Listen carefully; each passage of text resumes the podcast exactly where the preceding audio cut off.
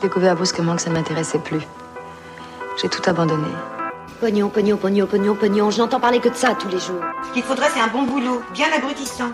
L'avenir, toujours si clair pour moi, était devenu comme une autoroute sombre la nuit. Et toi, t'es heureux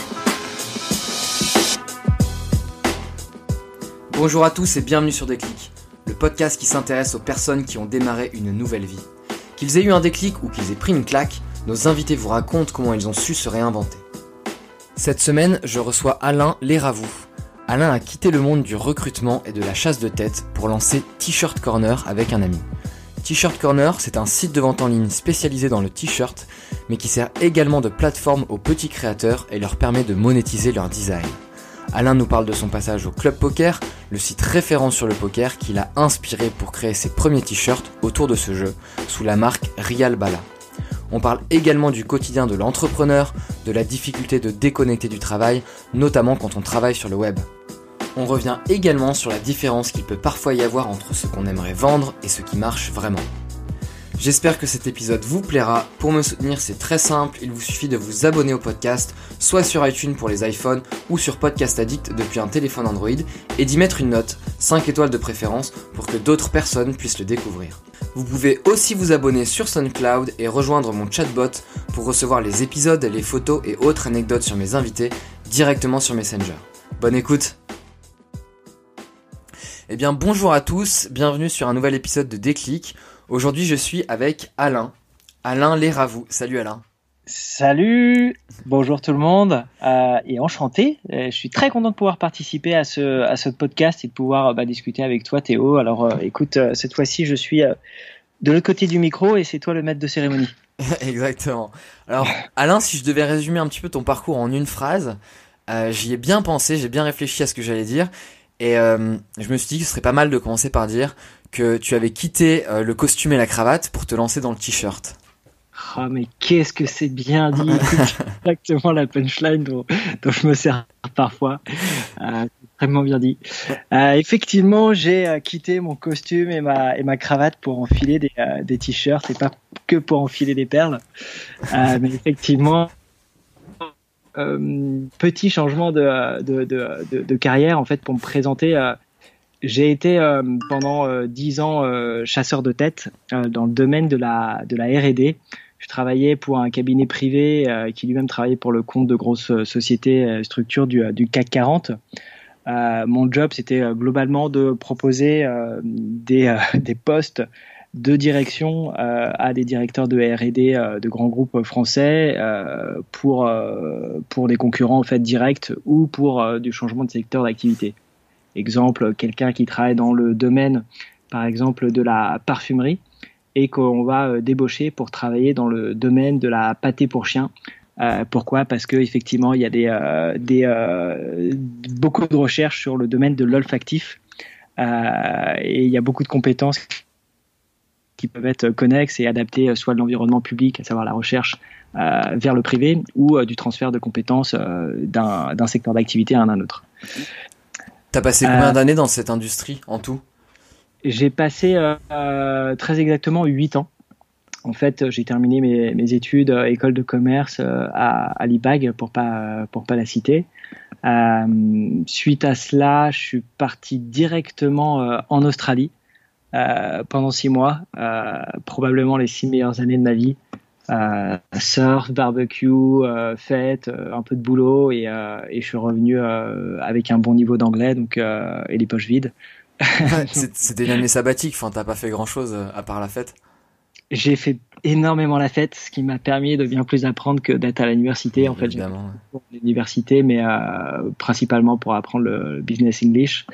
Euh, mais euh, non, non, très bonne expérience. Et puis, euh, c'était surtout, euh, je dirais, une petite, effectivement, semi-année sympathique avant de rentrer dans la vie active et de se dire que j'en avais pour euh, 50 ans et que j'allais profiter de ces six mois. Et donc, bah, j'en ai fait, j'ai fait de la, effectivement de la, chasse de tête pendant pendant huit ans. Et je suis arrivé à un moment de ma carrière, peut-être la crise de la trentaine. Euh, c'est vrai qu'on parle de la crise de la quarantaine, mais j'ai connu aussi pas mal de crises de la trentaine autour de moi. Euh, où globalement, euh, la question était simple, c'était est-ce que je fais ce job pendant encore 20 ans, 30 ans, 40 ans pour me construire un réseau, pour m'affirmer dans ce domaine et pour bah, voilà pousser, je dirais, vers vers vers l'excellence en tout cas et essayer d'être d'être parmi parmi l'élite dans la chasse de tête. Ou est-ce que finalement je suis réellement fait pour ça? Est-ce que j'ai envie de faire ça pendant 50 ans? Euh, Est-ce que j'ai pas envie de découvrir autre chose? Et est-ce que je suis réellement fait pour ça?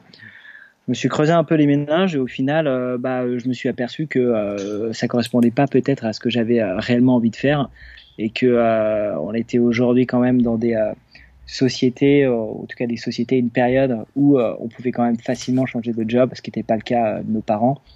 Et on pouvait sauter d'un environnement à un autre assez, je dirais, facilement avec juste une une petite paire de balls, si on peut dire, pour, euh, pour, faire, le, pour faire le pas et, prendre les bonnes décisions et, faire le choix. Et puis après, voilà, un peu de jus de cerveau pour, euh, bah pour s'attaquer à un domaine dans lequel on n'est pas forcément pertinent, mais qui nous motive, nous passionne et dans lequel on est prêt à s'investir en, temps et en, et en, et en jus de, et en jus. Tu dirais que c'est un milieu. Excuse-moi, ouais. Tu dirais que c'est un milieu difficile, le milieu du recrutement? Euh, c'est un milieu euh, qui est surtout euh, très concurrentiel, comme beaucoup d'autres, mais des boîtes de recrutement, il y en a des tonnes, des tonnes, des tonnes. Et aujourd'hui, la façon de recruter a aussi beaucoup changé. je te donne un exemple simple, en tout cas dans la chasse de tête, hein, ce, qui me, ce, qui, ce, qui me, ce qui me concerne. avant, on consultait un, chasseur de tête, on lui disait voilà, tenez monsieur, euh, voici la liste des 20 personnes que j'aimerais bien voir dans ma boîte. Pourquoi? Parce que je suis le directeur de Renault et que j'ai envie de faire, recruter le euh, sous-directeur de euh, PSA, le directeur de BM, le directeur d'Audi, le directeur de machin, etc. Tu contactes ces personnes-là, tu les proposes un job et tu as déjà une liste. le métier a évolué et donc du coup aujourd'hui bah toute la recherche que tu dois faire en amont, en fait, elle est très simple parce que toutes ces personnes-là sont facilement accessibles par les réseaux sociaux. Mmh. tout ça, ça a révolutionné la chasse de tête, c'est-à-dire qu'auparavant, toutes les techniques de monter un scénario pour appeler la secrétaire, avoir le numéro de portable, dire écoutez, j'appelle pour livrer des fleurs à monsieur machin, euh, j'ai pas son numéro de mobile, je suis devant chez lui, comment je peux le joindre parce que sa femme est pas là. Euh, tout ça, ça, ça, ça n'existe plus vraiment. Euh, et aujourd'hui, on est dans une culture bah, du contact direct. Euh, il suffit d'un Twitter, d'une page LinkedIn, euh, et toute personne est approchable. Donc en, fait, le rôle, au final, des chasseurs de tête a évolué dans le sens où euh, bah, on pouvait au final s'en passer parce que euh, la compétence a été recrutée en interne, parce que des personnes ont été formées et parce que les réseaux sociaux bah, permettent de franchir cette barrière et qu'un gars de chez PSA peut envoyer un message sur LinkedIn un gars de chez Renault et par contre, il peut pas lui téléphoner sur son euh, sur son poste de travail, euh, sur son lieu de travail pour lui dire bonjour monsieur, voulez-vous venir euh, travailler chez nous? Donc le métier a évolué, les, les méthodes, les process ont évolué, et puis il y a de plus en plus de cabinets qui sont qui sont montés. Et nous, on était spécialisés dans un domaine très compliqué qui était effectivement la R&D, ce qui fait qu'en fait, on prenait grosso merdo tous les jobs que personne ne voulait faire ou que euh, grâce au, au réseau, euh, je dirais, on avait la chance de traiter, c'était au poste de direction, euh, donc tout ça c'était un peu confidentiel, donc je suis pas trop loin d'en parler en, en, détail, mais c'était vraiment du réseauting en disant, voilà, il y a telle personne qui font qu'on recrute, on est incapable de, de la joindre directement, il faut que vous le fassiez directement, et puis, et puis on s'en chargeait, voilà. Hmm. Mais à ce moment-là, tu étais quand même heureux dans ton métier? Est-ce que tu arrivais à t'épanouir ou vraiment t'en pouvais plus? J'étais extrêmement heureux de pouvoir à 25, 27, 28 ans euh, avoir en entretien en tête à tête des mecs de 50 euh, balais qui avaient 30 euh, ans d'expérience de direction de boîte, qui manageaient 500 personnes, voire plus, qui étaient payés 150 000 euros et à qui je proposais un job. Donc si tu veux, j'avais cette double casquette de euh, jeune et faible de 27 ans qui se permettait de donner des conseils ou en tout cas de juger euh, l'adéquation d'un profil avec un poste euh, d'un mec de 50 balais à qui j'avais absolument rien à apprendre. et en même temps, j'avais des mecs passionnants en face de moi avec qui j'avais des discussions bah, sur leur, parcours, leur vision, leur, tout ce qu'ils ont connu, aussi bien en, de, glorieux ou, de, ou de difficile. Euh, et des gens aussi extrêmement intelligents dans le domaine de la recherche euh, qui, qui, qui, me racontaient des choses, des choses passionnantes. Euh, et j'avais la possibilité d'avoir de hautes responsabilités, en tout cas de rencontrer des iPods ou des, des, des, euh, des profils que j'aurais jamais pu rencontrer euh, et de pouvoir les recevoir en entretien. Donc ça, c'était vraiment une chance euh, et une, dirais, une très bonne euh, occasion de pouvoir euh, bah, intellectuellement, dirais, m'enrichir et rencontrer ce type, euh, ce type de profil. maintenant, effectivement, le métier en soi est assez difficile. Pourquoi? Parce que on peut bosser six mois sur une sur une chasse, sur un recrutement, y mettre tout son cœur, toute son énergie, rencontrer des tonnes de gens et au final, bah, pas réussir. Pourquoi? Parce que finalement, il y a eu un recrutement interne. Parce que finalement, on n'a pas le budget. Parce que finalement, euh, la personne qui vous avait dit oui euh, et qui s'était engagée, bah, euh, son épouse est tombée enceinte. Donc, bah, du coup, le déménagement en Allemagne est plus possible et X facteurs. Il y a les mecs qui se servent un petit peu de, des cabines de recrutement pour faire augmenter leur salaire en interne aussi, qui, qui une fois qu'ils ont une proposition d'une boîte en compétition avec la leur, qui, qui font bah, augmenter les enchères, non? C'est le jeu, euh, évidemment, et je, je le recommande. c'est qu'une fois qu'on est approché euh, et qu'on a la possibilité de, renégocier son salaire en interne et qu'on a le sentiment aussi qu'on est entre guillemets indispensable dans sa propre structure, euh, ouais, c'est le moment de négocier, euh, même si effectivement le salaire ne fait pas que, euh, enfin ne fait pas tout dans une structure. Mais euh, ouais, c'est pertinent de pouvoir renégocier sa fonction ou sa hiérarchie ou son salaire euh, et de pouvoir, euh, en tout cas si c'est bien vu avec, son, avec sa société, parce que c'est pas forcément le cas de, de, transversaux ou directs qu'on peut avoir dans une structure, pouvoir l'aborder directement en disant bon, voilà, écoutez, j'ai été approché par une société concurrente, on me propose tel salaire, euh, j'ai envie de rester, mais euh, donnez-moi les arguments pour, pour que je reste. oui, il faut le faire, c'est le jeu et, et, il faut s'en servir évidemment. Ouais, ouais. Et du coup, à quel moment tu t'es dit, bon, j'ai envie de faire autre chose, j'ai envie de me lancer dans l'entrepreneuriat Comment t'es venu l'aider Comment t'as rencontré ton cofondateur Comment ça s'est passé? En fait, euh, la situation devenait de plus en plus euh, complexe, moi, dans ma structure. Pourquoi? Parce que, euh, un, j'avais moins de motivation, parce que je pensais un peu avoir fait le tour de ma fonction, c'est-à-dire que bah, on fait que de la chasse et en fait, c'est très, très redondant. Euh, ce qui va changer par contre, c'est l'environnement, c'est les profils, etc. Euh, on était dans une période aussi de crise où au final, bah, la première chose qu'on coupe euh, dans une société quand il n'y a plus en période de crise, bah, c'est le recrutement, évidemment. Donc ça devenait de plus en plus difficile. Et puis il y avait aussi la métamorphose du métier avec l'avènement des réseaux sociaux et de, et de LinkedIn et de tous ces réseaux-là et l'intégration en interne. Donc le métier devenait de plus en plus difficile. Euh, j'avais le sentiment d'avoir fait le tour et la question c'était ok, est-ce que je fais ça pendant 30 ans ou pas? Bon, ça, euh, ça me correspondait euh, pas. Euh, j'avais envie vraiment d'autre chose. J'avais envie d'être euh, beaucoup plus moi et de laisser un peu de côté de bonjour monsieur, bonjour madame, enchanté, je vous en prie, installez-vous avec costume cravate et d'être un petit peu plus ce qui me ressemblait, c'est-à-dire cool, t-shirt, basket, skate, surf, poker et rock'n'roll. Euh, tout en ayant la possibilité euh, voilà, d'être en entretien avec, avec des hauts responsables et des hauts dirigeants. Donc, euh, en fait, j'ai eu une première période, c'est que j'ai quitté ma société. Et là, j'ai eu la chance bah, de travailler dans le domaine du poker, pas forcément en tant que joueur, mais plutôt, je dirais, en tant que, que journaliste. Euh, j'ai beaucoup travaillé avec euh, avec le club poker et avec le, Laurent Dumont qui m'a euh, accueilli et qui m'a permis de faire des chroniques dans le podcast référence dans le domaine du, du poker, c'est club club poker radio.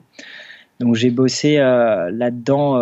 J'avais déjà cette activité un peu en même temps que ma, ma situation de, de chasseur de tête.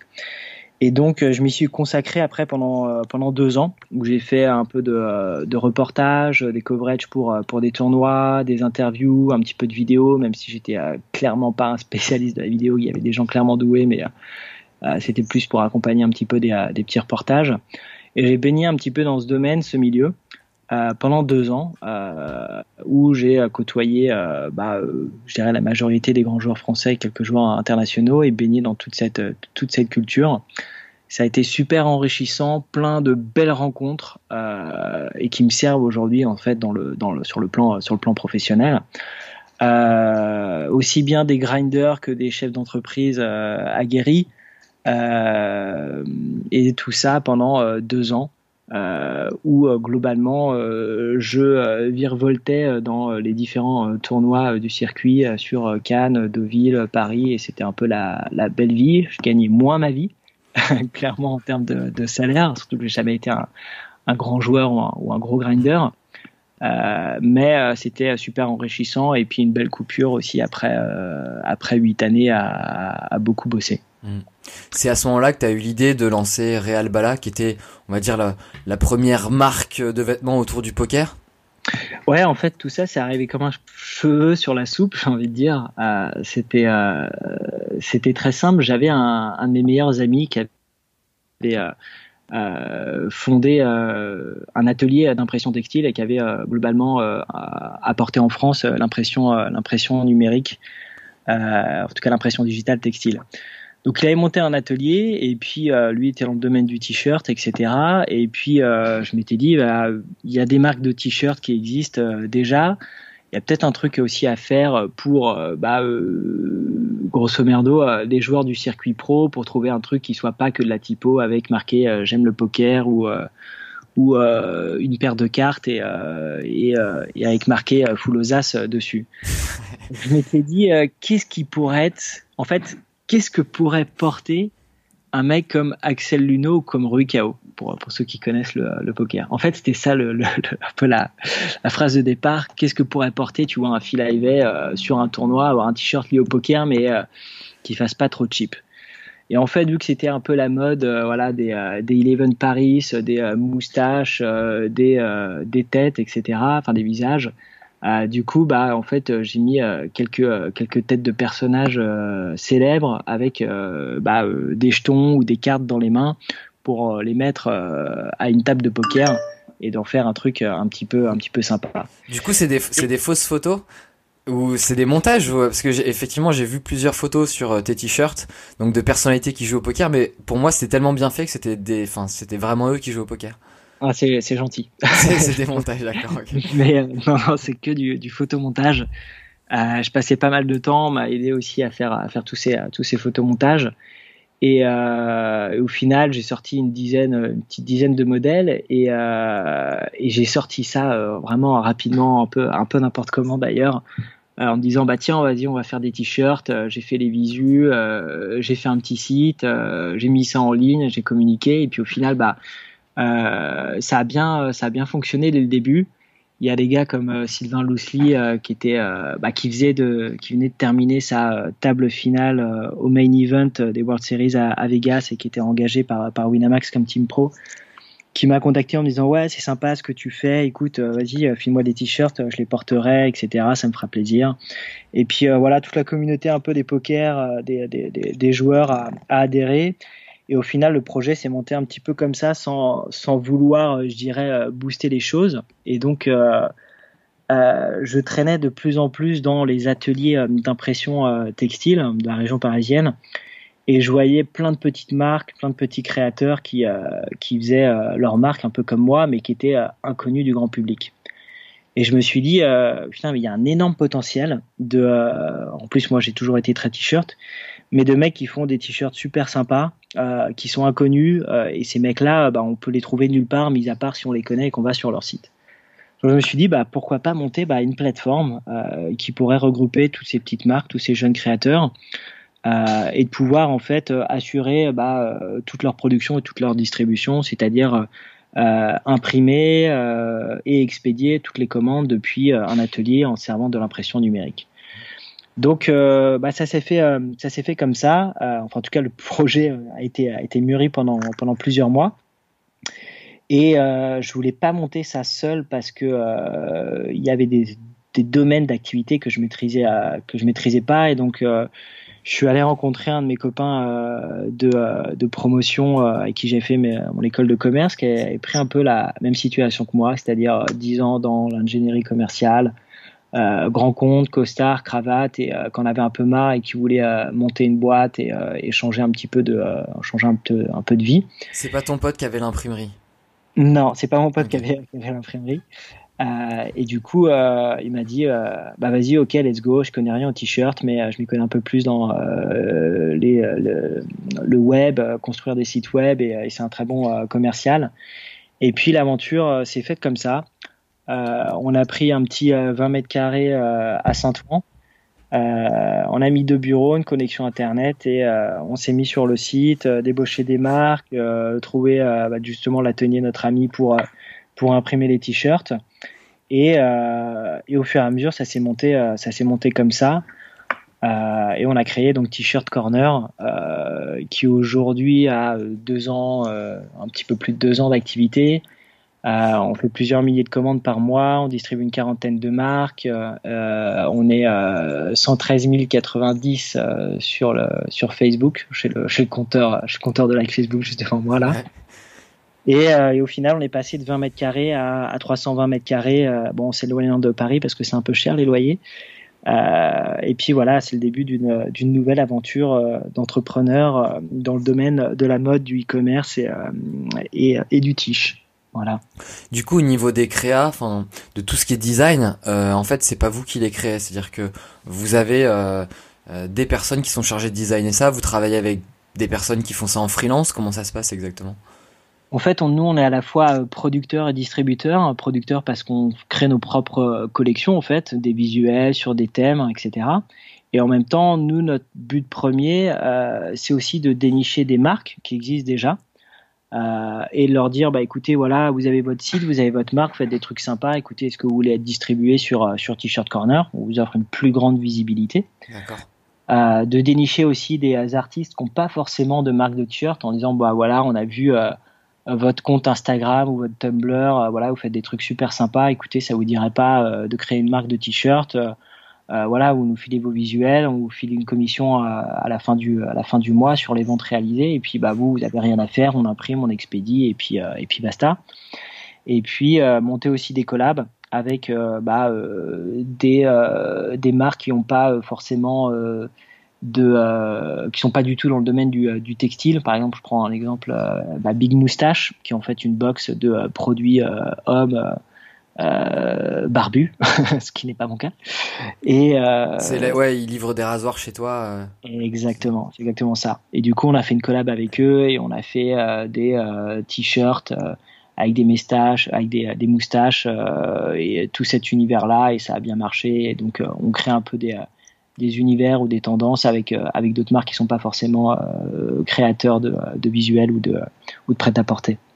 Donc en fait, selon les t-shirts qu'on choisit sur ton site, euh, si c'est vous qui l'avez créé, en fait, enfin toute la marge est pour vous, et si c'est un créateur, vous prenez juste un cut. C'est ça globalement? Exactement, exactement, c'est exactement ça. Aujourd'hui, vous êtes combien chez T-shirt Corner? Aujourd'hui, on est une petite dizaine chez chez T-shirt Corner. D'accord. Vous avez levé des fonds ça s'est fait, euh, ça s'est fait comment le, tout début, quoi, le lancement? Euh, tout début, euh, lancement euh, fonds propres. donc, on a de la chance aujourd'hui d'avoir, je dirais, démarré avec pas grand chose et de pouvoir, d'avoir pouvoir réinvesti avec notre capital et, ce qu'on gagnait. après, on a eu la chance d'avoir un, support du réseau Entreprendre, réseau Entreprendre notamment 93 puisqu'on était à Saint-Ouen. C'est un réseau d'entrepreneurs sur lequel on avait bah, globalement fait notre premier pitch sur notre projet et qui nous avait bah, euh, épaulé et fait un, premier prêt. Pourquoi? Parce que ça a été très difficile au début de dire à des banquiers ou à des investisseurs autres, autres qu'ils soient, euh, bah écoutez, bonjour messieurs. voilà, on est dans le 93, on est à Saint-Ouen, on va faire des t-shirts et on vous garantit qu'on en vende plein et qu'on va faire plein d'argent. Euh, bon, dans le 93, il y a tout en fait le, le, le pôle le pôle textile, euh, les pôles euh, voilà asiatiques, etc. Avec plein de gars qui montent des boîtes, qui ferment, etc. Et puis vendre des t-shirts et dire que bah, on va pas en vendre 5 par mois, mais plutôt 1000. c'est difficile à faire à faire à faire croire. Mm. en tout cas à, des banquiers la, et, la, et là, ils attendaient en fait d'avoir d'avoir des preuves. Donc au début, ça n'a pas été évident à, à vendre. C'était pas un projet fintech, c'était pas un projet innovant technologique. C'est du t-shirt, c'est du basique, c'est du mass market, donc et très concurrentiel. Donc ça n'a pas été simple. Euh, et aujourd'hui, on est plutôt effectivement sur des euh, sujets de, levée de fonds en tant que seeds, parce qu'effectivement, bah, on n'a que deux ans d'activité. Euh, on est plutôt encore en, catégorie A. Euh, mais c'est des sujets d'actualité pour pouvoir effectivement bah, se développer un petit peu plus, un petit peu plus rapidement, aussi partager le risque d'entrepreneur, parce que c'est vrai que il y a toujours ce, ces trois ans, je dirais, l'entrepreneuriat pour voir si effectivement le projet, le projet est viable. Euh, et pouvoir se développer euh, plus rapidement, euh, recruter, grandir et, et pouvoir et pouvoir aussi prendre quelques jours de repos et partir un peu en vacances. Là, tu parlais de grosses compétitions. C'est justement une question que je voulais te poser, que j'avais aussi posé à l'un des cofondateurs de, de Monsieur Moustache dans la chaussure. Euh, voilà, le t-shirt pour moi c'est un peu pareil, c'est effectivement un milieu qui est extrêmement compétitif. Comment tu t'es dit au moment de te lancer, je vais réussir à me démarquer du reste? Bah, en fait, c'est assez simple. Hein. Euh, moi, je ne trouvais pas sur les autres sites à, l'époque euh, ce qui me ce qui me correspondait euh, et, euh, et ce que et ce que je voulais. Euh, Aujourd'hui, c'est très concurrentiel, mais au final, euh, il y a des plateformes qui vendent des marques et des plateformes qui vendent de la créa. Euh, nous, l'idée euh, au début, ça a été de se dire, ok, on va vendre des petits t-shirts, des petites marques ou des mecs euh, qui ont vraiment un potentiel qu'on trouve pas ailleurs, euh, et de vendre un petit peu de, de l'exclusivité en fait, si tu veux. Euh, le t-shirt a toujours eu le, le vent en poupe. C'est un produit très concurrentiel, mais sur lequel il y a quand même de la de la place parce qu'on est sur du mass market. Euh, il y a beaucoup de grands acteurs et de petits acteurs et tout ça, bah, au final, va se concentrer au final, euh, au fur et à mesure que ça va évoluer. Il y a beaucoup de concurrence, mais euh, c'est pour ça qu'il faut être, je dirais, bon dès le début, proposer bah, des produits qui soient un peu cool, un peu différenciants et qui suivent aussi la tendance, parce qu'il y a une réalité qui est aussi la réalité du, du marché, la réalité du contexte. Euh, pour pouvoir se développer. En fait, je te donne un exemple simple, c'est que au début, euh, on avait pris deux artistes des mecs, un qui faisait du street art et euh, deux autres qui, un autre qui, euh, qui peignait. Euh, et ils faisaient des trucs vraiment super cool. On trouvait ça, euh, on s'est dit en fait, putain, on va les distribuer, ça va cartonner, on va en vendre plein. Et puis c'est les deux premières marques qu'on distribue et bah ça marche pas trop, c'est un peu compliqué, bref ça prend pas. On se dit putain, on comprend pas, pourtant ça a du potentiel, etc. Et puis à côté de ça, on a une marque voilà qui fait des licornes et des pandas. Bon, on trouve pas ça euh, fou, c'est pas notre gamme, c'est pas ce qu'on porte, mais on se dit ok, faut quand même des trucs euh, un peu girly euh, pour bah, pour une autre partie la, la, la, la, population quoi. Et là, on met ça sur le site et on vend que des pandas et des licornes. et là, on se dit merde, qu'est-ce qu'il faut faire en fait? Est-ce qu'on se dit ok, on vend ce qu'on aime, quitte à ne hmm. pas et à se dire bah dans trois mois on, on ferme la boîte, ou est-ce qu'on répond à une demande du marché en se disant ok on distribue des choses qui nous plaisent des choses qui nous plaisent moins mais en fait on, s'attache surtout à répondre à, une demande et ce que les gens veulent acheter au final? Euh, et donc bah on a pris le parti de vendre des licornes et des pandas euh, même si c'est pas notre cas mais que et que c'est pas ce qu'on porte mais en fait euh, bah ouais c'est la mode c'est la tendance donc bah il faut être cohérent avec avec la demande tout simplement hein. maintenant c'est vrai qu'on les voit partout ces motifs ouais, dans toutes les boutiques. Euh. Bah, c'est comme tout, hein, tout est cyclique. Une fois qu'il y a quelque chose qui marche à un endroit, euh, bah, ça se développe et il y en a partout. Il faut retrouver quelque chose qui euh, va fonctionner, qui va être repris partout, etc. C'est bon, c'est le c'est le jeu aujourd'hui. Ce qui fonctionne surtout, c'est tout ce qui est t-shirt à message.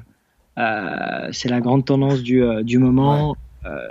et tout le monde tout le monde fait ça. Et puis et puis dans dans, dans, deux ans, on repassera sur euh, des euh, motifs euh, avec bah, des ananas, des kiwis, des.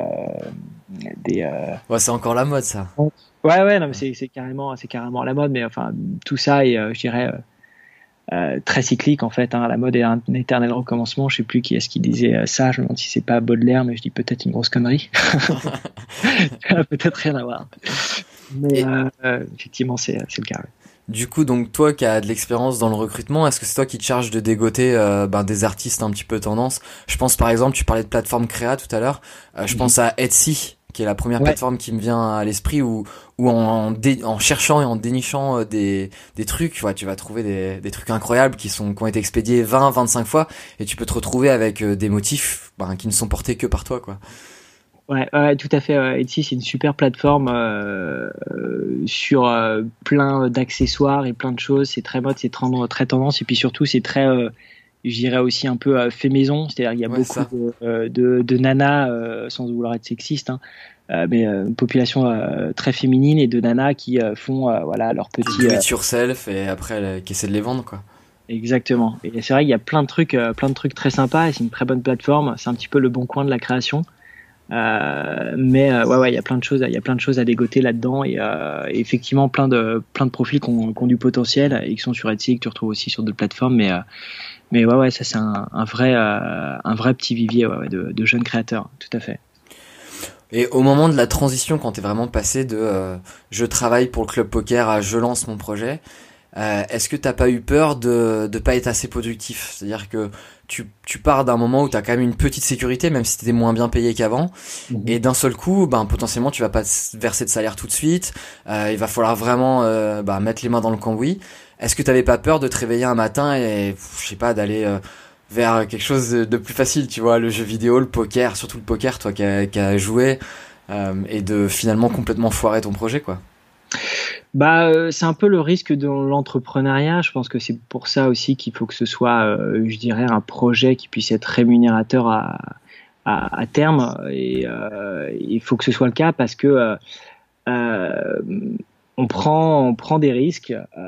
on crée aussi de, de l'emploi, mais si tu te plantes trois ans après, bah, tu t'es pas versé de salaire pendant trois ans et tu toucheras pas le chômage après des trois années. Donc, ouais, il faut, euh, il faut quand même être un petit peu sûr. Il y a du risque, mais euh, ouais, c'est un, un, risque à prendre. Après, euh, c'est comme tout, il hein, faut que ce soit mesuré. Si on estime être compétent, que le projet est viable, qu'on a aussi beaucoup d'envie et beaucoup de temps à, y consacrer, il n'y a pas de raison que le, que le projet, que le projet foire si c'est bien, si bien réfléchi. ouais, la question, c'est, faut toujours bien réfléchir, je pense, au est-ce que mon business model euh, est, euh, est cohérent? Est-ce qu'il y a une vraie demande? Est-ce que c'est rentable? Et puis est-ce que c'est euh, scalable? Est-ce que bah, si je me développe, est-ce que je garde un entre guillemets un avantage concurrentiel par rapport à tous ceux qui pourraient faire la même chose, la même chose que moi? Donc c'est un risque, mais aujourd'hui il y a quand même en France, et c'est un point important, une grande facilité de création de sociétés. Euh, Aujourd'hui, si tu remarques bien, on parle que de start-up, que euh, de développement, on parle beaucoup des levées de fonds, de plein de boîtes qui se, qui se développent, etc. Ah, il y a une émulation énorme avec Macron là en ce moment. C'est, euh, moi, je trouve ça incroyable. Aujourd'hui, la tendance à la start-up, la tendance à la création de sociétés, il y a plein de mecs qui lancent leur boîte. Il y a énormément d'incubateurs aussi, avec Station F. Ouais, surtout sur Paris incubateur, accélérateur, euh, work, euh, les, euh, working space, working exactement, tout ça, ce qui, qui, tout ce qui se monte, plus la tendance aujourd'hui, c'est vrai aussi à la, à la, euh, je dirais délocalisation du travail, c'est-à-dire enfin au nomadisme en fait, avec mm. les, euh, bah, notamment avec la loi qui vient de changer sur le, sur le, le, enfin le télétravail. C'est quoi euh, cette loi? Je veux bien que tu m'updates parce que. Écoute, la, loi du télétravail a changé. Contente-toi de cette information. Je ne pourrais pas te donner le détail. Je t'invite à regarder les échos. Mais euh, effectivement, euh, bon, la, tout ça, tout ça évolue. et en France, c'est très facile de créer sa boîte. Par contre, tu as un coup prêt qui tombe à 3 ans. C'est si t'es pas rentable, euh, tu vas tu vas très rapidement le savoir et ça va être très compliqué parce que euh, impôts, parce que charges sociales, parce que URSA, parce que etc etc. Donc en France, si tu cherches des fonds, si tu cherches de l'argent, euh, tu as quand même beaucoup de facilité à trouver des partenaires, que ce soit en, effectivement en argent ou en, ou en, ou en aide pour trouver un local, pour trouver des projets, t'aider, etc. Tu peux facilement monter ta boîte. Euh, et ça, c'est quand même un grand luxe euh, et si t'es pas mauvais, tu peux aussi assez facilement lever des fonds et trouver de l'argent pour pour se développer avec un avec un projet un peu un peu brandé. ça, c'était pas le cas il y a encore encore 10-15 ans. et c'est pour ça qu'aujourd'hui, je pense que ça redynamise quand même l'économie euh, française euh, et l'innovation française parce qu'il y a quand même plein de boîtes qui sont plus ou moins liées à la fintech ou au web ou au e-commerce qui se développent euh, et qu'il y a euh, ouais, plein d'innovations dans, dans, le domaine et que euh, c'est bien qu'il y ait Macron sur ce, sur ce plan-là parce qu'effectivement ça booste un petit peu au, au développement et à, et à l'innovation. Ouais. Tu parlais juste avant d'être sûr de soi au moment de se lancer. Est-ce que toi, tu avais fait une étude de marché pour, voilà, pour tâter un petit peu le terrain? Ah ouais, clairement, clairement. Ouais, euh, ouais ça me semble, euh, ouais, ouais, ça me semble, euh, ça me semble quand même indispensable de faire une étude de marché, un business plan, un plan de développement, même si c'est pas le type de, on ne demande pas un business plan qu'on va présenter à des investisseurs, mais au moins d'avoir une base claire, structurée, et en fait un, un plan d'action et limite un plan A et un plan B avec un best case et un worst case euh, pour pouvoir quand même prévoir et avoir un petit peu un coup d'avance et pas et pas fonctionner à marcher dans l'inconnu. En fait, ne serait-ce que de d'écrire euh, un projet et de savoir ce qu'on souhaite et de l'avoir noir sur blanc, c'est tellement plus facile euh, que de l'avoir dans la tête que euh, ouais, je pense que c'est euh, nécessaire voire obligatoire de le, de le faire. Et toi, t'as jamais travaillé de chez toi T'as commencé directement avec des bureaux?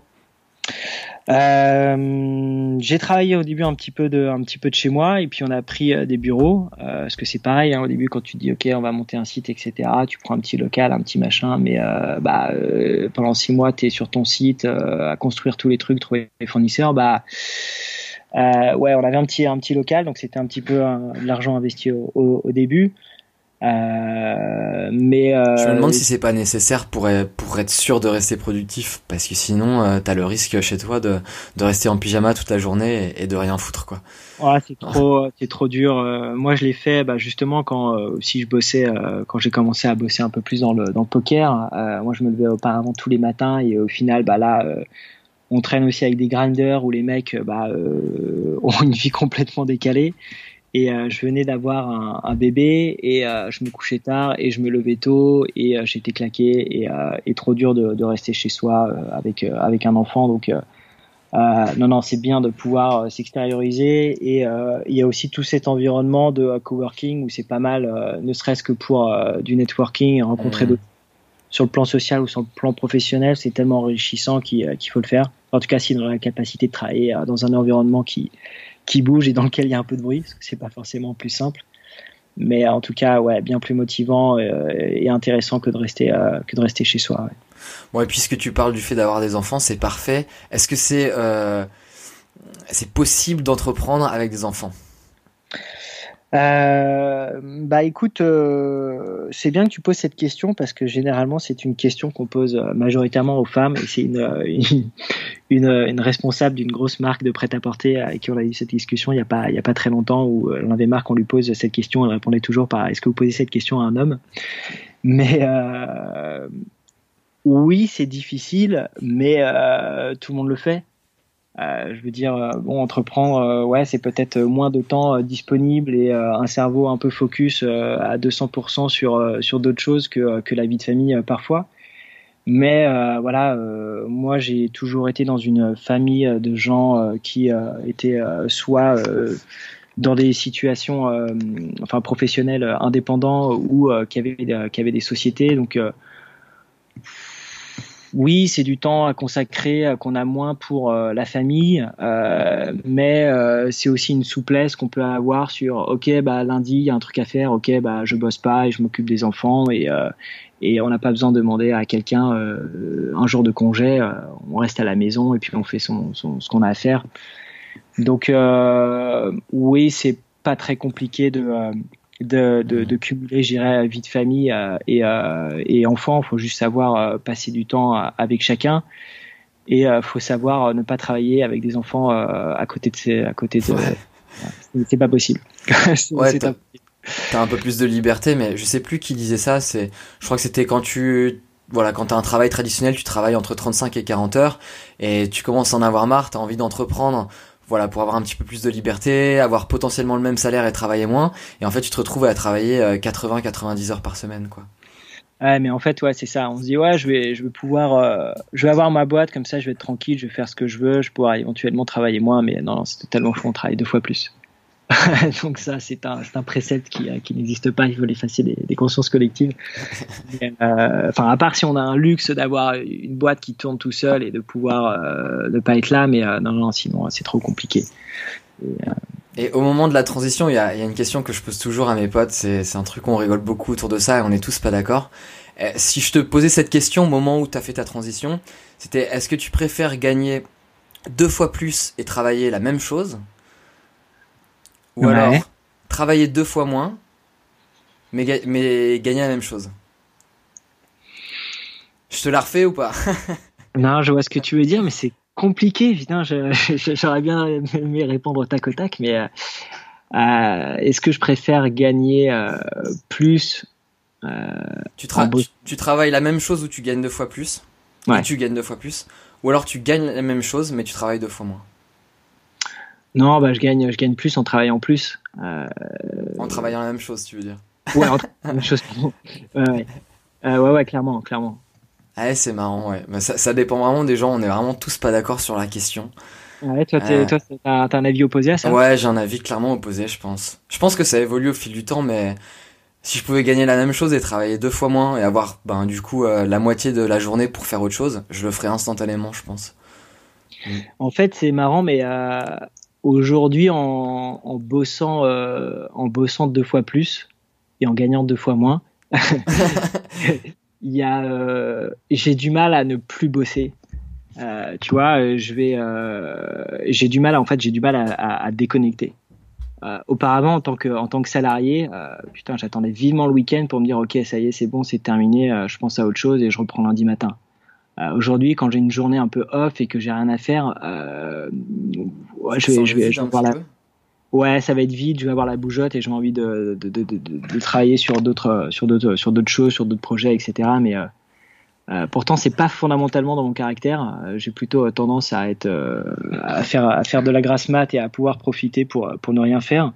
Mais euh, ouais, c'est quelque chose qui qui s'amenuise au fur et à mesure du temps. Alors c'est peut-être effectivement l'âge ou euh, le fait d'être euh, ouais dans une dynamique euh, d'entreprendre et de rencontrer pas mal d'entrepreneurs et de voir un petit peu tout ce monde-là avec plein de gens qui ont plein d'idées, qui bougent, etc. Euh, mais ouais, aujourd'hui, je serais plus partisan de, de, de, de l'action plutôt que plutôt que de la non-action. Voilà, c'est mon choix. C'est super intéressant ce que tu dis parce qu'effectivement, j'ai l'impression que euh, quand tu es sur un projet comme ça, euh, malheureusement, c'est beaucoup plus difficile de déconnecter, notamment quand tu travailles dans quelque chose qui est voilà très axé digital. Euh, enfin, voilà, j'imagine que tu penses le soir en rentrant et que c'est très très difficile de te mettre à fond dans, dans, autre chose, quoi. Moi, je le vois par exemple avec le podcast. Ben, euh, je prépare une interview et euh, je peux pas m'empêcher d'y penser deux trois jours avant et parfois je dors pas très bien. Ouais, c'est ouais, ouais, quelque chose qui prend euh, qui prend vraiment le toute ton énergie en fait. Ouais, ouais, ouais, et tout le c'est la, la, la, charge mentale, comme euh, il y a une théorie, enfin pas une théorie, une, euh, c'est défini un peu comme ça. Bon, ça concerne plus les la jante féminine et la charge mentale qu'elles accumulent quand effectivement. Ouais, avec les tâches ménagères et tout. Exactement. on en parlait avec un collègue il y a pas longtemps. Ouais. Donc moi j'ai dit à ma femme, écoute, j'ai une autre forme de charge mentale. Bon, certes c'est plus égoïste effectivement, mais euh, dans la tête ça cogite, ça cogite tout le temps. Bah ouais, il y a ça. Et puis, euh, c'est vrai que dans les métiers du web, malheureusement, on a ce putain de, de mobile, de portable, tout le temps dans la poche, qui fait que, euh, bah, euh, tu ouvres ton portable, tu mets tes quatre chiffres de code, et puis, bah, tu vas regarder tous tes trucs que t'as, les emails, les machins, les, euh, les, euh, enfin, tu vas bosser en fait, quoi, tu vois. Donc, c'est vrai que c'est d'autant plus difficile euh, de. ouais, bah ouais, on, en, on entend tes notifs là depuis. Euh, depuis ouais. c'est terrible. Ça arrête pas de popper. Mais ouais, ouais, ouais effectivement, c'est toujours un peu dur de, de décrocher euh, après. après, bon, bah. ouais, la seule façon moi que j'ai de décrocher, c'est changer d'environnement. C'est genre, bah, tu, tu pars, tu changes de, de de maison, euh, tu te mets dans un endroit un peu au vert, euh, même si c'est juste un week-end et tout, euh, et puis T'as pas des règles, genre à partir de 20h, euh, genre plus de téléphone et, après tu passes du temps avec ta femme, tes enfants, tu lis, tu regardes la télé? Bah écoute, euh, si j'essaye de rentrer le soir pour pouvoir coucher mes enfants, parce que c'est difficile de rentrer avant 20h, donc généralement je dîne, je dîne pas avec eux. Mais ouais, ouais, j'essaye, euh, j'essaye d'être présent pour euh, la petite histoire, euh, pour le dodo, etc. et de, et de les accompagner le matin. Euh, mais ouais, sinon c'est difficile, même le week-end, surtout dans le e-commerce en fait, où on a quand même de l'activité le week-end, il faut quand même checker ce qui se passe. Euh, donc, euh, comme on n'est pas encore euh, 40 avec un directeur e-commerce qui gère tout de, de A à Z et des équipes qui bossent au week-end, il faut, ouais, faut toujours être un peu, un peu présent, quoi. Super, bah écoute, euh, c'est cool, ça fait quasiment 40-45 minutes qu'on discute. Euh, je t'ai préparé quelques petites questions euh, Ouais. de fin de, de fin d'interview. Le but c'est de d'y répondre bah, de manière la plus authentique, et essayer de le faire rapidement. Ok. Est-ce que t'es prêt? Je suis prêt. Super.